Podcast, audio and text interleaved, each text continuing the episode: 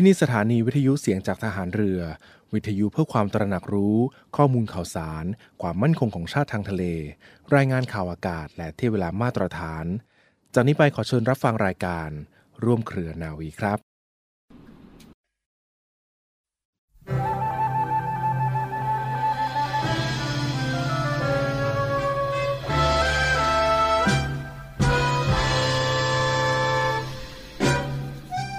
ความเข้มแข็งในจิตใจนี้เป็นสิ่งที่สำคัญที่จะต้องฝึกฝนตั้งแต่เล็ก เพราะว่าต่อไปถ้ามีชีวิตที่ลำบากไปประสบอุปสรรคใด ๆ ถ้าไม่มีความเข้มแข็ง ไม่มีความรู้ ไม่มีทางที่จะผ่านอุปสรรคนั้นได้ เพราะว่าถ้าไปเจออุปสรรคอะไร ก็ไม่มีอะไรที่จะมาช่วยเราได้ แต่ถ้ามีความรู้ มีอัธยาศัยที่ดี และมีความเข้มแข็งในกายและในใจ ก็สามารถที่จะฝ่าฟันอุปสรรคต่างๆ นั้นได้ ความเข้มแข็งในใจนั้นหมายความว่า ไม่ท้อถอยและไม่เกิดอารมณ์มาทำให้โกรธ อารมณ์นั้นก็คือความโกรธ ความฉุนเฉียว ความน้อยใจ ทางนี้เป็นสิ่งที่ทำให้คิดไม่ออก พระราชดำรัสของพระบาทสมเด็จพระบรมชนากาธิเบศรมหาภูมิพล อดุลยเดชมหาราช บรมนาถบพิตรพระราชทาน แก่คณะครูและนักเรียนโรงเรียนราชวินิตณพระตำหนักจิตรดาละโหฐาน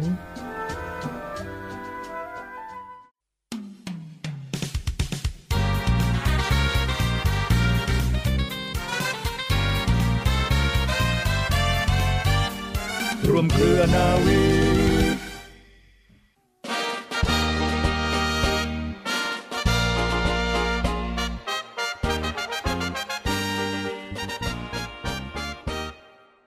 สวัสดีคุณฟังและขอต้อนรับเข้าสู่รายการร่วมเครือนาวี รับฟังผ่านทางสถานีวิทยุเสียงจากทหารเรือ สทร 15 สถานี 21 ความถี่ ทั่วประเทศไทยนะคะ และเรื่องราวของเว็บไซต์ที่ www ค่ะ สามารถคลิกเข้าไปดูกันได้ที่ www voiceofnavy.com และ www เสียงจากทหารเรือ .com ค่ะ วันนี้อยู่กับพวกเราทีมงานรายการร่วมเครือนาวีกันเช่นเคยนะคะ และในส่วนของเรื่องราวที่มาฝากทุกท่านในช่วงต้นของทางรายการสบายๆแบบนี้ค่ะก็มีเรื่องราวย้อนอดีต ประวัติศาสตร์มาฝากคุณฟังกันด้วย ซึ่งก็ถือได้ว่าเป็นเหตุการณ์สำคัญย้อนอดีตกันไป ตั้งแต่ปี 2451 ที่ผ่านมานะคะ มีอีกหนึ่งเหตุการณ์ที่สำคัญในระหว่างวันที่ 24 และ 25 สิงหาคม ปี 2451 ค่ะ ซึ่งเป็นเหตุการณ์สำคัญของทหารเรือในอดีตนั่นก็คือการทดลองเรือพิฆาตตอปิโด ในครั้งนี้นะย้อนกันไปร้อยกว่าปีมาแล้ว ในอดีตนั้นมีการทดลองเรือพิฆาต ตอร์ปิโดเป็นครั้งแรกแล้วก็มีการทดลองออกทะเล เดินเรือไปทางไกลแล้วก็มาถึงพื้นที่กรุงเทพมหานครกันด้วยสำหรับบริเวณของวันที่ 24 ถึง 25 สิงหาคมปี 2451 ค่ะพลเรือตรีพระเจ้าบรมวงศ์เธอ พระองค์เจ้าอาภากร เกติวงศ์กรมหมื่นชุมพร เขตอุดมศักดิ์พระยศในขณะนั้น พร้อมด้วยนายเรือเอก พระวิจารณ์จักกิจ และนายทหารเรือ 8 นาย นักเรียนนายเรือ 30 นาย พันจ่าและจ่า 35 นาย เหตุการณ์ในครั้งนั้นค่ะได้นำเรือเสือทยานชน และเรือตอร์ปิโดอีกสองลำ ออกไปทดลองทางทะเลก่อนรับมอบเป็นทางการจากนายฐานเรือญี่ปุ่น ซึ่งก็ได้นำเรือมาส่งยังกรุงเทพมหานคร ให้พันจ่าและจ่าที่ประจำเรือนี้ได้ใช้การฝึก ฝึกการใช้เครื่องจักรเรือ แล้วก็การบังคับเรือด้วยเช่นเดียวกันค่ะ นอกจากนี้เสด็จในกรมหลวงชุมพร เขตอุดมศักดิ์ได้กราบทูลผู้บัญชาการฐานเรือถึงผลการทดลองในขณะนั้น ว่ามีสาระสำคัญว่า วันที่ 25 สิงหาคม เวลาเช้าย่ำรุ่งขึ้น ได้เดินทางออกจากเกาะสีชังไปหินสูง หรือว่าไปที่บริเวณเกาะล้านและเกาะคราม และรอบๆหินในระยะ 2,000ถึง5,000 มิเตอร์ ยิงปืนทุกกระบอกดีทั้งนั้น เว้นแต่ปืนแม็กซิม ข้างซ้ายปลอกปัสตัน ขาดติดกระบอก เรือตอร์ปิโด 2 มีเหตุการณ์เรียบร้อยดี เพราะคลื่นไม่ใหญ่ และเมื่อยิงปืนเสร็จแล้วก็แล่นกลับมาที่แหลมกระบังและข้อความอีกตอนหนึ่งค่ะท่านก็ได้กล่าวไว้ว่า เรือเสือที่อยู่ของนายทหารดีเกินไปไม่มีที่พักกระสุน และดินท้ายเรือ เพราะเรือยาวที่ไว้กระสุนและหัวตอปิโดไม่มีอากาศพอสำหรับกรุงสยามทำให้ร้อนมาก และดินปืนเสียเร็ว แต่ส่วนอื่นนั้นก็ดีเกินกว่าความคาดหมาย ต่อมาในวันที่ 27 สิงหาคม ปี 2451 เช่นเดียวกันค่ะ กรมทหารเรือจึงได้ทำพิธีรับมอบเรือดังกล่าวไว้ใช้ในราชการ และกองทัพเรือก็ได้พัฒนามาใช้ในการปกป้องอธิปไตยของชาติทางทะเลมาในขณะนั้นเช่นเดียวกันนะก็เป็นเหตุการณ์สำคัญในอดีตตั้งแต่เมื่อ 24 สิงหาคมถึง 25 สิงหาคมปี 2451 ที่ผ่านมากับเหตุการณ์ที่ กองทัพเรือได้มีการทดลองเรือพิฆาตตอร์ปิโดที่ได้รับมอบจากประเทศญี่ปุ่น เป็นครั้งแรกในขณะนั้นนะคะ ซึ่งมีนายพลเรือตรี พระเจ้าบรมวงศ์เธอ พระองค์เจ้าอาภากรเกติวงศ์กรมหมื่นชุมพร เขตอุดมศักดิ์พระยศในขณะนั้นและด้วยนายเรือเอกพระวิจารณ์จักกิจและนายทหารอีก 8 นายรวมทั้งนักเรียนนายเรือ 30 นาย พันจ่าและจ่า อีก 35 นายที่ได้นำเรือเสือทยานชน และเรือตอปิโด 2 ออกไปทดลองในทะเลก่อนที่จะรับมอบเป็นพิธีอย่างทางการจากฐานเรือญี่ปุ่นที่ได้นำเรือมาส่งยังกรุงเทพมหานครกันด้วยค่ะ ก็เป็นเหตุการณ์สำคัญที่มีการทดลอง เรือทางทะเลระหว่างเกาะล้านและเกาะคราม แล้วก็แล่นไปรอบๆหินในระยะ 2,000 ถึง 5,000 มิเตอร์อีกด้วย มีการทดลองยิงปืนทุกกระบอก แล้วก็มีการทดลองทั้งเรือตอร์ปิโด 2 อีกด้วยนะเหตุการณ์ก็เป็นไปด้วยความเรียบร้อย แล้วก็นำเรือดังกล่าวเข้ามารับมอบในพิธีในวันที่ 27 สิงหาคม ปี 2451 อีกหนึ่งเหตุการณ์สำคัญของเรือพิฆาตตอร์ปิโด เรือเสือทยานชลและเรือตอร์ปิโด 2 เรือรบหลวงของไทยในอดีตมาฝากทุกท่านกันในช่วงนี้ค่ะ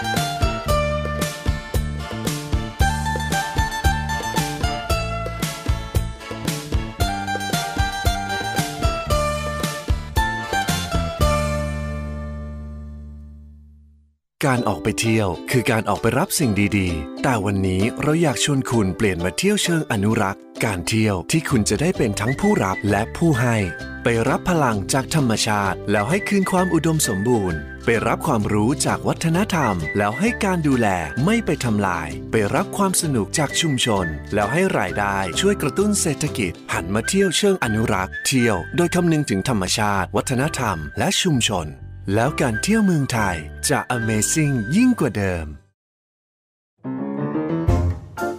ผลิตภัณฑ์จากธรรมชาติ แตกต่างจากผลิตภัณฑ์ออร์แกนิกอย่างไรค่ะ ในวันนี้นะคะนินยาจะพาทุกท่านมารู้จักกับผลิตภัณฑ์จากธรรมชาติ และผลิตภัณฑ์ออร์แกนิกนั้นแตกต่างกันอย่างไร ซึ่งเชื่อกันว่าในปัจจุบันผู้คนให้ความสนใจกับการอนุรักษ์ธรรมชาติ และสิ่งแวดล้อมกันมากยิ่งขึ้นค่ะ จึงทำให้หลาย ๆ ท่านนะคะ เริ่มสนใจมารณรงค์เรื่องการอนุรักษ์ธรรมชาติ และหันมาลดใช้ถุงพลาสติก มาใช้กล่องหรือว่าถุงที่ทำมาจากวัสดุจากธรรมชาติ ก่อนอื่นเลยค่ะ เราต้องมาทำความรู้จักกับผลิตภัณฑ์จากธรรมชาติก่อนว่าคืออะไรค่ะ ผลิตภัณฑ์จากธรรมชาตินะคะ คือผลิตภัณฑ์ที่สร้างขึ้นจากส่วนประกอบที่มาจากธรรมชาติสูงกว่า 95%ของส่วนประกอบทั้งหมด และไม่มีการเติมน้ำหอมสังเคราะห์ สีหรือสารจากปิโตรเคมีใด ๆ ค่ะ ทั้งมีการแบ่งประเภทของสารสกัดจากธรรมชาติออกเป็น 2 ประเภทดังนี้ คือ 1. สารสกัดจากธรรมชาติ เช่น น้ำมันมะพร้าว น้ำมันมะกอก หรือว่าน้ำมันหอมระเหยค่ะ 2. สารสกัดจากธรรมชาติที่มีต้นกำเนิดมาจากธรรมชาติค่ะ ซึ่งผลิตภัณฑ์จากธรรมชาติ และผลิตภัณฑ์จากออร์แกนิกนั้นทั้งสองเป็นผลิตภัณฑ์ที่ไร้สารเคมี และทำมาจากธรรมชาติทั้งคู่นะคะ อย่างไรก็ตามค่ะผลิตภัณฑ์จากธรรมชาติต่างจากผลิตภัณฑ์ออร์แกนิก โดยทั้งสองมีความแตกต่างกันดังนี้ค่ะผลิตภัณฑ์จากธรรมชาตินะคะ เป็นผลิตภัณฑ์ที่ได้มาจากการสกัด หรือดึงสารออกมาโดยตรง ซึ่งจะใช้วัตถุดิบจากธรรมชาติ เช่น สมุนไพรพืชสมุนไพรน้ำมันจากพืชหรือว่าสารที่มาจากสัตว์ต่างๆ ไม่ว่าจะเป็นน้ำผึ้งมันสำปะหลังหรือนมสดค่ะ โดยผลิตภัณฑ์เช่นนี้นะคะ จะไม่มีการใช้สารเคมีหรือสารใด ๆ ลงไปเพิ่มเติมค่ะ ในส่วนของนิยามคำว่าออร์แกนิก ออร์แกนิกนะคะคือผลิตภัณฑ์ที่ได้จากวัตถุดิบธรรมชาติที่ไม่มีการใช้สารเคมีทั้งกระบวนการปลูก หรือผลิต และต้องไม่ใช้วิธีการผลิตที่เป็นอันตรายต่อสิ่งแวดล้อม โดยผลิตภัณฑ์ออร์แกนิกนั้นมีจุดประสงค์ในการรักษาสิ่งแวดล้อม การอนุรักษ์ทรัพยากรธรรมชาติ และส่งเสริมความยั่งยืนในการเกษตร และการผลิตที่ยั่งยืน โดยไม่ใช้สารเคมีในการเลี้ยงพืชหรือสัตว์นั่นเองค่ะ ผลิตภัณฑ์จากธรรมชาตินะคะ ที่สายรักโลกต้องห้ามพลาดเลยตามท้องตลาดในปัจจุบันนั้น เต็มไปด้วยผลิตภัณฑ์จากธรรมชาติหลากหลายชนิด ให้คุณได้เลือกซื้อค่ะ และคุณรู้หรือไม่คะว่าผลิตภัณฑ์จากธรรมชาติเหล่านั้น ใช้ทำอะไรได้บ้าง ข้อที่ 1 ค่ะ ผลิตภัณฑ์จากน้ำมันพืช เช่น น้ำมันมะกอกน้ำมันโสม น้ำมันถั่วเหลือง ส่วนใหญ่นะคะจะถูกนำมาผลิตเป็นผลิตภัณฑ์ดูแลผิวพรรณและเสริมความงามค่ะ 2. ผลิตภัณฑ์และสารสกัดพืช โดยส่วนใหญ่นะคะจะถูกนำมาผลิตเป็นสบู่สมุนไพร ยาสมุนไพร สมุนไพรสำหรับการบำรุงผิวหน้าและผมและผลิตภัณฑ์ที่ใช้สารสกัดจากพืชนั้น มักจะนำมาเพื่อใช้ในเรื่องของความงามผิวพรรณช่วยให้ผิวใสเรียบเนียนนั่นเองค่ะ 3. ผลิตภัณฑ์ดูแลเส้นผม เช่น ครีมบำรุงผม น้ำยาล้างจาน น้ำมันบำรุงผมที่ช่วยทำให้เส้นผมแข็งแรง 4. ผลิตภัณฑ์จากผักหรือว่าผลไม้ เช่นน้ำผักผลไม้ธรรมชาติที่มีสารอาหารสูง น้ำส้ม น้ำมะพร้าว และน้ำมะละกอเป็นต้นค่ะ 5. ผลิตภัณฑ์ที่ช่วยดูแลสุขภาพจากธรรมชาติ เช่น ผลิตภัณฑ์บำรุงปาก สมุนไพรสำหรับการบำรุงสมองบำรุงกระดูกเป็นต้นค่ะ สุดท้ายนี้นะคะสำหรับข้อดีของผลิตภัณฑ์จากธรรมชาติมีอะไรกันบ้าง 1. ความปลอดภัยค่ะ 2. อนุรักษ์สิ่งแวดล้อม 3. คุณภาพดี 4. เก็บรักษาง่าย และ 5. ค่ะ ส่งเสริมเศรษฐกิจท้องถิ่น คุณสามารถสนับสนุนการเกษตร และอุตสาหกรรมท้องถิ่นนะคะ ได้โดยการใช้ผลิตภัณฑ์จากธรรมชาติ และยังช่วยเพิ่มรายได้เหล่านี้ให้กับชุมชนในท้องถิ่น และส่งเสริมการพัฒนาทางเศรษฐกิจในชุมชนนั้นๆ ได้ดีอีกด้วยค่ะ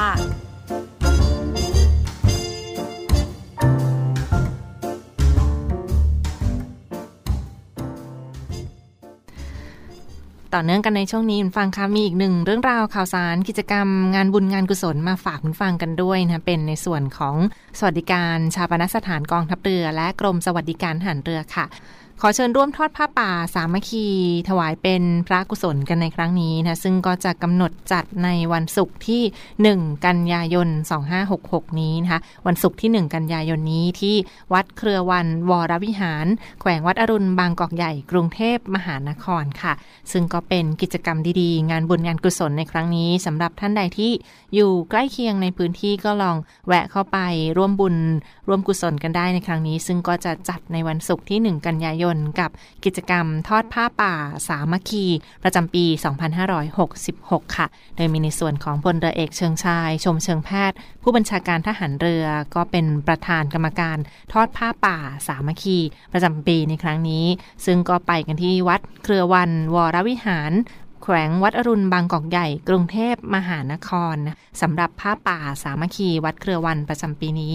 สำหรับท่านใดที่สนใจร่วมบริจาคค่ะ ก็สามารถโอนเงินเข้ามาบริจาคได้เช่นเดียวกัน หรือว่าถ้าจะไปสัมผัสบรรยากาศภายในงานก็จะเริ่มตั้งแต่เวลาประมาณ 13 นาฬิกาบ่ายโมงตรงเป็นต้นไปของวันศุกร์ที่ 1 กันยายนนี้นะคะ ตั้งองค์ผ้าป่าและพร้อมกันที่พระอุโบสถวัดเครือวันวรวิหาร กรุงเทพมหานคร จากนั้นเวลา 13นาฬิกา30 นาทีประธานในพิธีก็เดินทางมาถึงพระอุโบสถ วัดเครือวันวรวิหาร จากนั้นเวลา 14 นาฬิกาค่ะ ก็จะเป็นการถวายผ้าป่าสามัคคีที่วัดเครือวันวรวิหารกันในครั้งนี้ค่ะ ซึ่งสำหรับท่านใดที่สนใจก็สามารถเข้ามาร่วมบุญร่วมกุศลกันได้ครั้งนี้นะคะในส่วนของวัดเครือวันวรวิหารก็เป็นอีกหนึ่งสถานที่ตั้ง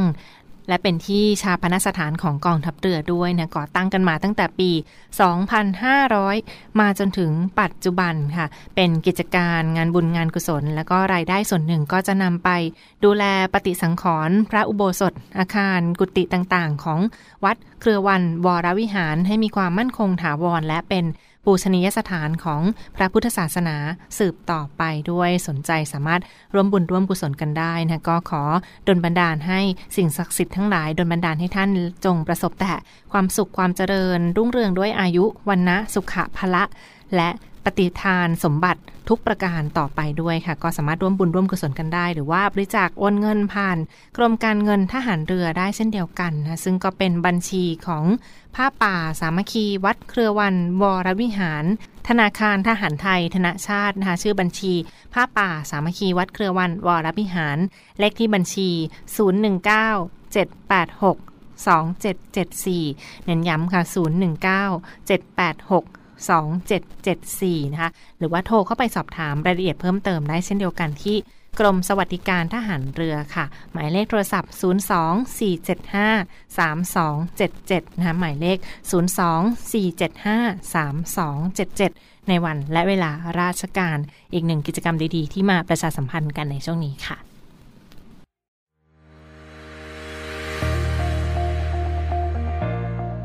The Trusted Navy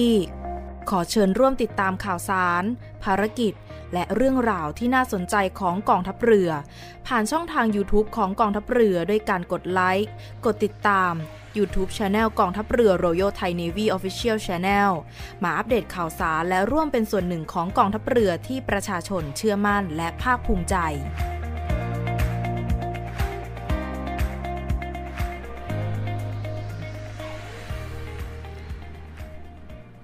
ต่อเนื่องกันในช่วงนี้กับอีกหนึ่งข่าวสารกิจกรรมดีๆ มาประชาสัมพันธ์กันฟังคะท่านใดที่ชอบการนั่งเรือชมวิว ริมฝั่งแม่น้ำเจ้าพระยา หรือว่าชมบรรยากาศริมสองฝั่งแม่น้ำเจ้าพระยา ในครั้งนี้ค่ะ มีกิจกรรมดีๆ มาประชาสัมพันธ์กันด้วยสำหรับหอประชุมกองทัพเรือค่ะ เขาเชิญชวนมาเที่ยวไปกับเรืออังสนากันได้ในครั้งนี้นะคะ เที่ยวเรืออังสนาแล้วก็ชมบรรยากาศ และร่วมไปทัศนศึกษาในส่วนของที่ศาลเจ้ากวนอู และสวนสมเด็จย่ากันด้วยในครั้งนี้ค่ะกำหนดจัดกิจกรรมในวันอาทิตย์ที่ 27 สิงหาคม 2566 นี้นะคะวันอาทิตย์ที่ 27 สิงหาคมนี้ค่ะท่านใดที่สนใจจะร่วมสนุกกับกิจกรรมกันได้ในครั้งนี้ก็เป็นในส่วนของกิจการหอประชุมกองทัพเรือ พาคุณแม่ไปเที่ยวก็ได้ค่ะกับงานเรืออังสนาในครั้งนี้นะหอประชุมกองทัพเรือขอเชิญชวน ล่องเรืออังสนาและเที่ยวชมบรรยากาศ ริมสองฝั่งแม่น้ำเจ้าพระยากันด้วยค่ะ ซึ่งก็จะจัดกิจกรรมกันอย่างเต็มรูปแบบกันในวันที่ 27 สิงหาคมนี้ วันอาทิตย์ที่ 27 สิงหาคมนี้นะคะ10 โมงเช้าถึง 4 โมงเย็นด้วยกันก็เปิดลงทะเบียนตั้งแต่ 9 โมงเช้านะที่ในส่วนของท่าเทียบเรือ หอประชุมกองทัพเรือกันค่ะ ล่องเรืออังสนา พาคุณแม่ไปเที่ยวกันได้กับเรืออังสนา หรือว่าพาครอบครัวก็ไปเที่ยวกันได้เช่นเดียวกัน สนใจก็สามารถโทรเข้าไปจองบัตรกันได้ค่ะ มีจำหน่ายบัตรราคาเพียง 799 บาทเท่านั้นนะ 799 บาท เท่านั้น มีอาหารว่าง มีชากาแฟ แล้วก็มีอาหารกลางวันให้ด้วยนะ เรือรับรอง และไปในส่วนของมีวิทยากรพิเศษมาบรรยาย กันอย่างเต็มที่กันเลยทีเดียวที่เรืออังสนากันในครั้งนี้ค่ะ กำหนดจัดกิจกรรมพาคุณแม่ไปเที่ยวกับเรืออังสนากันได้ที่ 27 สิงหาคมนี้นะซึ่งก็จะล่องเรือกันไปถึงที่บริเวณ วัดเฉลิมพระเกียรติวรวิหาร แล้วก็ไปทัศนศึกษาที่ศาลเจ้ากวนอู และสวนสมเด็จย่ากันด้วยค่ะ กิจกรรมในครั้งนี้ก็เปิดลงทะเบียนกันตั้งแต่ 9 โมงเช้านะสำหรับวันอาทิตย์ที่ 27 สิงหาคมนี้ เปิดลงทะเบียน 9 โมงเช้าที่หอประชุมกองทัพเรือ จากนั้นก็จะเรือรับรองอังสนาก็จะออกจากท่าเทียบเรือในเวลา 10 นาฬิกานะคะ 10 โมงเช้า จากนั้นก็ทานอาหารว่างกันบนเรือและฟังบรรยายพิเศษจากท่านวิทยากรที่มาสร้างสีสันกันด้วยที่ ก็จะมีไกด์บรรยายพิเศษกันด้วยบนเรืออังสนาในครั้งนี้ค่ะ เมื่อถึงท่าเทียบเรือกันแล้วก็เรือก็จะล่องไปจอดที่ท่าเทียบเรือวัดเฉลิมพระเกียรติ วรวิหารนะคะจะล่องเรือไปประมาณ 45 นาทีด้วยกัน จากนั้นค่ะผู้ร่วมกิจกรรมก็จะแวะไปเดินทางไหว้พระถวายสังฆทานที่พระอุโบสถ วัดเฉลิมพระเกียรติ วรวิหาร พระอารามหลวง และก็มีการทำบุญให้อาหารปลา แล้วก็ที่ท่าเทียบเรือหน้าวัดเฉลิมพระเกียรติ วรวิหารกันด้วยค่ะ จากนั้นเรือก็จะออกจากท่าเทียบเรือวัดเฉลิมพระเกียรติ ในเวลาประมาณ 12นาฬิกานะก็ทานอาหารกลางวันกันบนเรือ ฟังเพลงเพราะๆแล้วก็มีฟังบรรยายจากคุณไกด์วิทยากรในดูในเรือกันด้วยนะที่บริเวณเรือรับรองอังสนาค่ะจากนั้นค่ะช่วงบ่ายโมงเป็นต้นไปค่ะ เรือก็จะไปจอดอีกที่หนึ่งเป็นที่ท่าเทียบเรือศาลเจ้ากวนอูนะคะซึ่งถือได้ว่าก็เป็นอีกหนึ่งศาลเจ้าศักดิ์สิทธิ์ที่มีอายุมากกว่า 280 ปีเลยทีเดียวค่ะ ซึ่งก็สร้างขึ้นตั้งแต่สมัยกรุงศรีอยุธยากันด้วยนะก็ไปกราบไหว้สักการะทั้งสิ่งศักดิ์สิทธิ์ทั้ง 5 จุดด้วยกันทั้งจุดที่ 1 ก็จะเป็นเทวดาฟ้าดิน จุดที่ 2 เป็นกวนอูเทพเจ้าทุกพระองค์นะคะจุดที่ 3 ก็เป็นพระแม่กวนอิม และจุดที่ 4 ค่ะเป็นแปะกง และจุดสุดท้ายก็เป็นเทพประตูซ้ายขวากันในครั้งนี้ค่ะ และจะปิดท้ายกันที่สวนสมเด็จย่าในอุทยานเฉลิมพระเกียรติ สมเด็จพระศรีนครินทราบรมราชชนนี ที่สวนสมเด็จย่ากันในครั้งนี้ค่ะ แล้วก็เรืออังสนาก็จะเดินทางกลับในเวลาประมาณ 15 นาฬิกาบ่าย3โมงเย็น แล้วก็มาถึงที่ท่าเทียบเรือหอประชุมกองทัพเรือต่อไปค่ะเรียกว่าก็เต็มอิ่มกันกับกิจกรรมบรรยากาศ เสริมสร้างสิริมงคลไหว้พระขอพรกันในครั้งนี้ แล้วก็ล่องเรือชมความสวยงามของริมฝั่ง แม่น้ำเจ้าพระยากับเรืออังสนากันได้ค่ะ สนใจเข้าไปติดต่อกันได้โดยตรงที่กิจการหอประชุมกองทัพเรือนะคะจำหน่ายบัตรราคาเพียง 799 บาทเท่านั้นนะคะ ก็เต็มอิ่มกันทั้งวันโทรเข้าไปสำรองที่นั่งกันได้ ที่หมายเลข 062 798 9993 062 798 9993 นะหรือว่า Line ID ค่ะที่ Navy Hall